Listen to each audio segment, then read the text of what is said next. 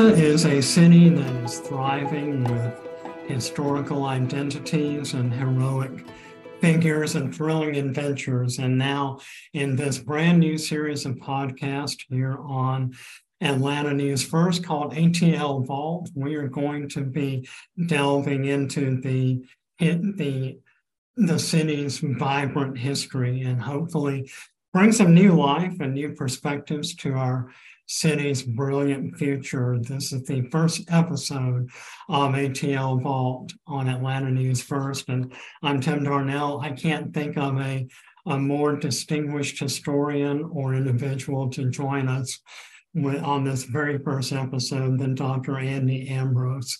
He has held numerous positions, more, more positions than I have time to uh, to tell at the Atlanta History Center. He's written numerous books and featured in numerous publications about the city of Atlanta, including co-authoring um, Metropolitan Frontiers, A Short History of Atlanta, Atlanta and Illustrated History and the American South in the 20th century. And today we are talking about something that happened 175 years ago on January 29th, 1848 and this newly renamed and newly incorporated city of Atlanta held its first mayoral election. Dr. Ambrose, I can't think that anyone can possibly imagine how different Atlanta was 175 years ago uh, compared to today. No, I think you're absolutely right. I mean, I think that's the, the kind of exciting thing about this story is just realizing that at this time, uh, the newly renamed Atlanta was less a city than a, almost like a frontier town uh, with all kinds of, of, things that you would associate almost with the Wild West. And I think that's that's uh, really comes out in the election of, uh, of 1848 too. So I think that's a great great focus for this first uh, Atlanta Vault podcast. Now we're all familiar with some of the most the nation's some of the most famous political parties. Whigs and Tories, Federalists and Jeffersonians, Republicans and Democrats. Atlanta's first two major political parties, I don't know if you want to call them major, but the first two parties on records were the Moral Party and the Free and Rowdy Party you can only imagine the vast differences in their political and social approaches. Tell us a little bit more, more about these two. Well, I think the, the names are actually very accurate. Uh, the, the Free and Rowdy Party was a, party that really uh, was less about law and order. Um, they were more inclined and supportive of things like um, gambling and prostitution uh, and crime in, in some ways too. Um, so they were they were very much aptly named, uh, and uh, their first candidate in the for, for mayor in 1848 was Moses Formwalt. On the other side, you had the Moral and Reform Party, uh, which hints at the differences already between the two. They were much more about law and order and also temperance. Uh, you know, it really quelling um, the, the presence of saloons. And one thing I will mention at this time in 1848, in Atlanta, there were only three churches, but there were 40 saloons. And with the population estimated at 2,500, that's about one saloon for every 62 individuals, residents living in Atlanta, including children. So you kind of had a sense, again, of the kind of frontier life that was was represented in the, these early years of Atlanta and this first election of Atlanta. And the and the uh, candidate for the um, for the Moral and Reform Party was Jonathan Norcross, uh, born in Maine, the son of a minister, a very kind of pious person who came to Atlanta uh, and la- later became both, he was both the sawmill owner and later the owner of a dry goods store. And he was really look, he was really very much in line with what the moral Party was about. So yes, very different kinds of, of approaches here. Now, Jonathan Norcross, uh, the last name Norcross is going to be familiar to a lot of uh, Metro Atlantans. He would be later become the namesake of the city of Norcross and Gwinnett. And we found a little bit more written about him, but we really don't know a whole lot about Moses Formwalt. What do we know about about this individual? You know that that is a very interesting thing. There there, uh, there were uh, different uh, ideas about where he was born, Germany, uh, elsewhere. But the one thing we do know for certain is that in 1844, uh, Moses Formwalt moved from uh, Knoxville, Tennessee, to Decatur, Georgia, and he set up a partnership with with John Adams in Decatur and a kind of tin ware shop. Uh, in 1846, that, um, that business partnership uh, dissolved, and Formwalt moved to Atlanta. He set up another tin and copper business on Decatur Street, and his prime his prime product, his most popular product, was a copper still for making liquor. So that gives you a kind of sense of where he was. In addition, he opened one of the first saloons in Atlanta uh, on Murrell's Row. And that's one of those notorious areas of, of Atlanta at that time, named for a ten- famous Tennessee murderer. Uh, and it was very much a place where, well into the 20th century, you had things like cockfighting, uh, other illegal activities. It was a red light district. It was a place that drew criminals really from all over the South.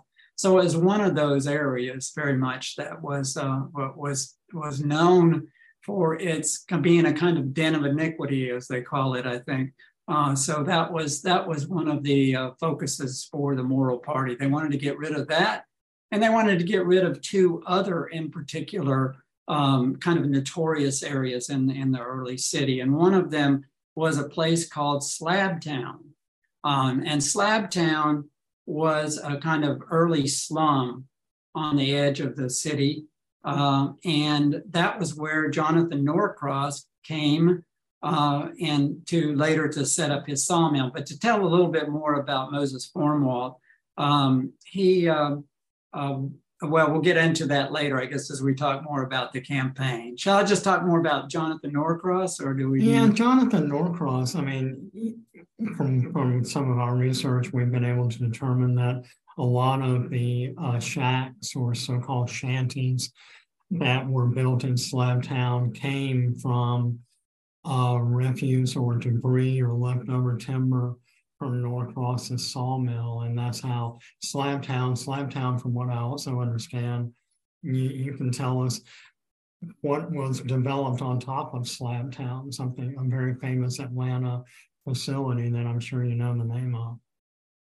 Oh, oh wait, we're, we're talking about Slabtown, you mean where later there was uh, the, the the Grady Hospital? Right, yes, right, okay, yeah, I'm sorry. Yeah. Yeah, that is that's actually it's a good way of envisioning where that was where that was located. Um, but uh, he uh, Jonathan Norcross ran that sawmill, and his main his main customer was the New Georgia Railroad.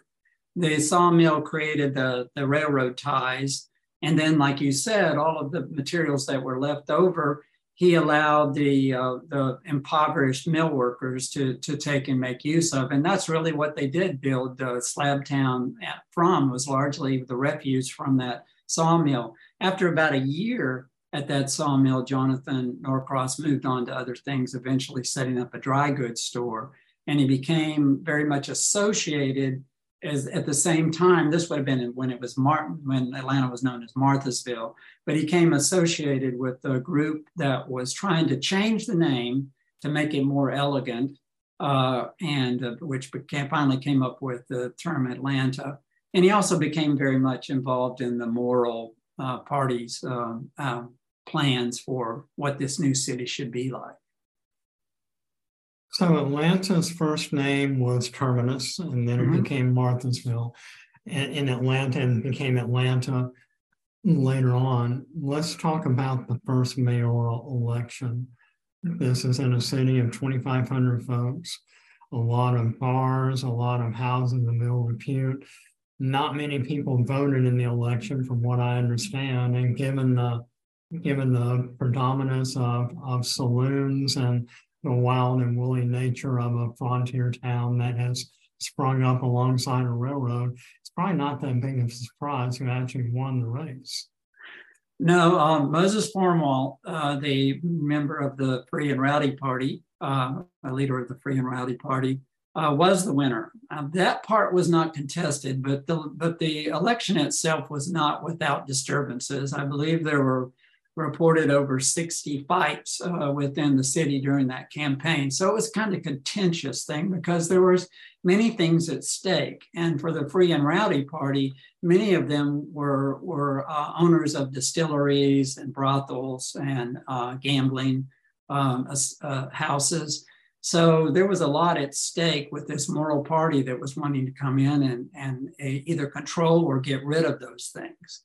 Uh, so that's that's uh, um, you know that that was really what the what the focus of it, of it was at this time. Um, so at this time, and, in addition to what I was talking about, well, the uh, there were a lot of issues that the moral party wanted to take care of. Uh, and that was route, you know, the rowdiness, that was problems in the streets with uh, deadly crossings, all kinds of things. There are potholes that people literally fell in and died. Uh, some of un, un, uh, un, uncovered wells in the street, et cetera. There were all kinds of accidents at railroad crossings. So there was a lot that needed to be dealt with, but there were two different visions of how that would happen. And of course, we mentioned that Formwalt was the, the it, so Formwalt and Norcross became the kind of focal points for this. Um, but another interesting thing about the the election was not only Moses Formwalt's um, victory, but also the fact at that time that the mayors only served a one term in office. So there was a res- relatively short time to, to do much of, of anything. But, um, but there was definitely um, a lot of rivalry and contesting over what the focus should be. And uh, Moses um, was served that first, Moses uh, so served that first um, uh, term, and then he went on to other things after that. Yeah, um, term uh, terms were one year. So Moses Formwalt serves one year in office. There are two more elections in the coming years, and both of uh, Atlanta's second and third mayors were members of the Free and Rowdy Party or the Rowdies. Jonathan Norcross himself finally was elected mayor in 1851 the fourth mayor in Atlanta's history. And, and he took on a, a lot of uh, a lot of responsibilities. What what was the role? I, I, remember Henry seeing something from Henry Grady, who later became a legendary Atlanta journalist, who called uh, Jonathan Norcross the father of Atlanta you know, how accurate was that? What did Norcross do during well, he, term? he actually uh, uh, he actually had a really large impact for his short term in office. Um, and because, uh, again, as I mentioned uh, um, earlier, um, he was, as part of the moral party, his platform when he got in office, he promised to collect taxes, enforce city laws on cockfighting, the discharging of firearms, and prostitution. And he served not only as mayor, but also as a road supervisor and a judge for the police court. Now, the thing, the thing that um, now, when Norcross won, the Rowdy Party, even though uh, it was no longer in office, didn't go away without a fight. And that's probably the best way, actually, to describe it, because uh, uh, Mayor Norcross uh, faced very stiff resistance from the rowdies. In his first court case, uh, he was the judge of the police court. And in his first court case, the defendant who was found guilty of street fighting uh, after he was, after the sentence was announced and he is fine, he brandished uh, a, a, knife and threatened to butcher everybody in the courtroom. And it's it's reported that uh, Jonathan Norcross picked up his chair and held, held it like a kind of like a lion tamer, and there was all this chaos. And the and the and the defendant got escaped. Uh, and then the next night, the Rowdy Party hauled um, the Decatur's cannon, which I think may still be the one that you see on their court square. It was a relic from the 1812, the War of 1812 and they used it in Decatur to inspire, you know, things for celebrations. But the rowdy party went there, grabbed the cannon, brought it to the to the city in the street, and and put it right in front of Jonathan Norcross's dry goods store. They fired not not ammunition at that point. I think it was sand and gravel, but they left a note saying resign or the next time it'll be more serious. Uh, so you can get a sense of the of what he what he faced. Um, but they weren't deterred. The uh, the Moral Party wasn't deterred for several weeks. Um, the uh, they the police arrested residents of Snake Nation, which was a notorious settlement of uh, log cabins and wood huts along Whitehall Road, now Peter Street, and um, the rowdy leaders um, uh, and the party leaders and and uh, the police filled the city's new jail. In fact, they, they filled it to capacity and they had to start giving people house arrest. Uh, so there was a, it was building and building. And uh, then late one night, the moral Party leaders, this is so fascinating for me, all that this is going on. Again, the kind of Wild West Atlanta. Uh, for several weeks, the police arrested residents of Snake Nation uh, and the rowdy party, and as I said, and filled the the jail to capacity. But then one late one night, the Moral Party and deputized supporters who were known as white caps because they wore white hoods, reminiscent of Ku Klux Klan, I guess, to, to hide, disguise their identity. And they swept into Snake Nation. They went into the bars. They whipped the men that they found there. They took the women uh, and put them in wagons and took them in, and dropped them off in, in, uh, in Decatur.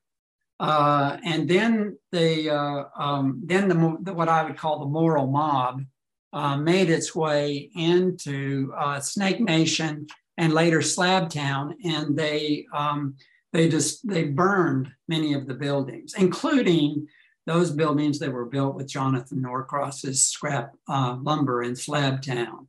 So they they actually went to great lengths to to drive people out of those those notorious sections of the city. And that was a central platform of Jonathan Norcross's campaign. He wanted really to rid, from what I understand, the city of all of its slums and like Murrell's Row, Slabtown, Snake Nation. How did that community get its name? Uh, that one thing I had heard, one one rumor was that it was based on snake oil salesmen. Uh, mm-hmm. That you know that kind of that that proliferated in that time, and and probably were their clientele was probably many of the people in the in the same notorious mm-hmm. areas that we're talking about. I don't know that there's that that's been you know documented, but it certainly uh, Snake Nation kind of gives you a sense of of uh, what people felt about the, the good citizens of Atlanta, if I can say that, felt about about uh, that that place in particular, and that um, and actually as a result of the moral moral mob uh, actions, um, I think Slabtown managed to rebuild very quickly. Snake Nation really was destroyed by that, and later came to be known and rebuilt and known as Castleberry Hill. Uh, so you know that it, it, was one Snake Nation. If that was the prime uh, prime candidate for for control and dispersal, the uh, Jonathan Norcross and his and his group, including his successor, were very were successful in in bringing that about. We are hosting this very first episode of ATL Vault here on Atlanta News First with Dr. Andy Ambrose, one of the city's most distinguished uh, and notable historians. We're talking about Atlanta's first mayoral election held January 28, 1848, 175 years ago, uh, this January 2023. Jonathan Norcross would go on to have a long life, um, well into his 80s, and ran for governor unsuccessfully. He, from what we understand, did opposed or cast a vote against Georgia's uh, secession from the Union in 1861. Tell us um, what, what were some of the other notable aspects of Jonathan Norcross's career. We're going to circle back here momentarily and talk about Atlanta's first mayor. to wrap up this edition of ATL Vault. But what uh, what was the rest of Jonathan Norcross's career like? Well, uh, you mentioned uh, that he he ran for for governor unsuccessfully, and uh, one interesting thing to note about his vote against the secession is that was not really rare in Atlanta at that time, um, uh, when the when the Confederacy was formed, because there were a lot of businessmen already had um, power and sway in Atlanta, and they were concerned that you know they were lying they they, they had business concerns that tied them more to the north and to other other aspects and aspirations for the city's growth. And, and so there really was not um, as strong a, um, a support for the Confederacy as people might imagine for a Southern city at this time. Uh, but he, uh, I mean, for the most part, he was continued, from what I understand, to be um, you know, well known. And as you said, the town of Norcross was named in his honor in, in Gwinnett County. Um, and I think that that um, you know both men, both candidates, as we'll talk about later, will have remembrances in the area um, associated with their with their careers and with their tenure as as mayors. With the town of Norcross being named for Jonathan Norcross, Moses Formwalt was 28 when he was elected mayor. He served for one term, but he met a, a tragic, violent end uh, in and was noteworthy in its historically in its own way. Talk with us a little bit about that. Yes, and um, after after his term in office, he continued his work as a tin and copper um, uh, uh, salesperson.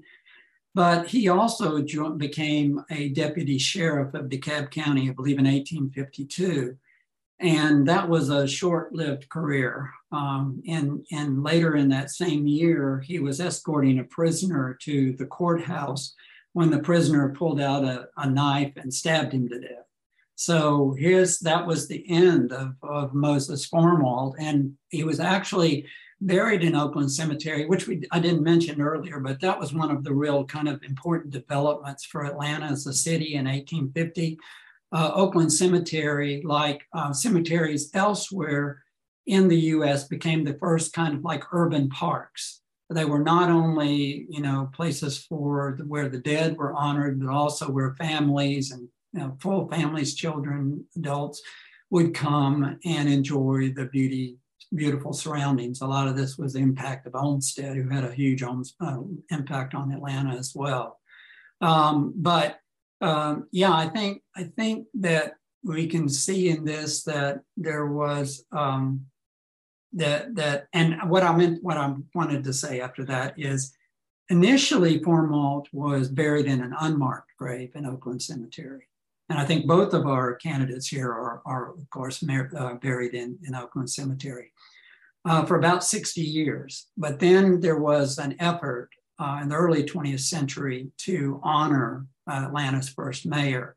So in there in 1916, I believe it was, there the, the mayor Woodward at that point presided over an unveiling of a monument in, in Oakland Cemetery to Moses Formwalt. And then, of course, as well, there's a street named in his honor in Southwest Atlanta in what in Mechanicsville.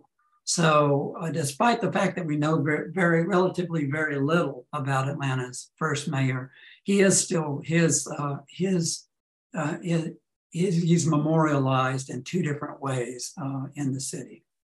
And at the end of Formwalt Street in Mechanicsville is a branch of the Fulton County Library System as well. So, you know, just fascinating uh, to delve into all of this with Dr. Andy Ambrose, a, as who has held numerous positions of leadership at the Atlanta History Center. I also have to give credit to all of the wonderful staff at the Atlanta History Center, without whom these series of articles on Atlanta News First under the banner ATL Vault would not be possible. Uh, Dr. Ambrose, just wrapping up our conversation, what if there was one thing, one parting thought that you would want all of our listeners and everyone who resides in this amazing city of Atlanta to know about its history, its first mayor's, mayor's election, um, its demographic history or development? What would that be? Well, I think that uh, even in this very early era of Atlanta's growth, you can see a number of things that, that we, we didn't discuss as much today but certainly was the impact of the railroads uh, and and propelling this uh, propelling this uh, city forward and and turning it in from going from terminus, which was a very accurate description for uh, for the settlement's first purpose as the southern terminus for for the Western and Atlantic Railroad, um, and to becoming just the end of the line kind of town, it became a center of the whole southeast as a result of the other uh, of the other railroads that came to Atlanta and connected it elsewhere. So I think that's one thing that we noticed. Uh, Norcross was connected to, to, to the railroads. These um, most of these, uh, um, even these notorious areas we were talking about, were related to the railroad. Transportation would continue to be a very critical element in force in Atlanta's history moving moving forward with later with the expressways and then also with Hartsfield Internet Hartsfield Jackson International Airport. Uh, so I think some of those things you could see already, and also the development of strong mayors, um, and that that not only influence things in the city, but in the region, and in some cases later in Atlanta's history nationally.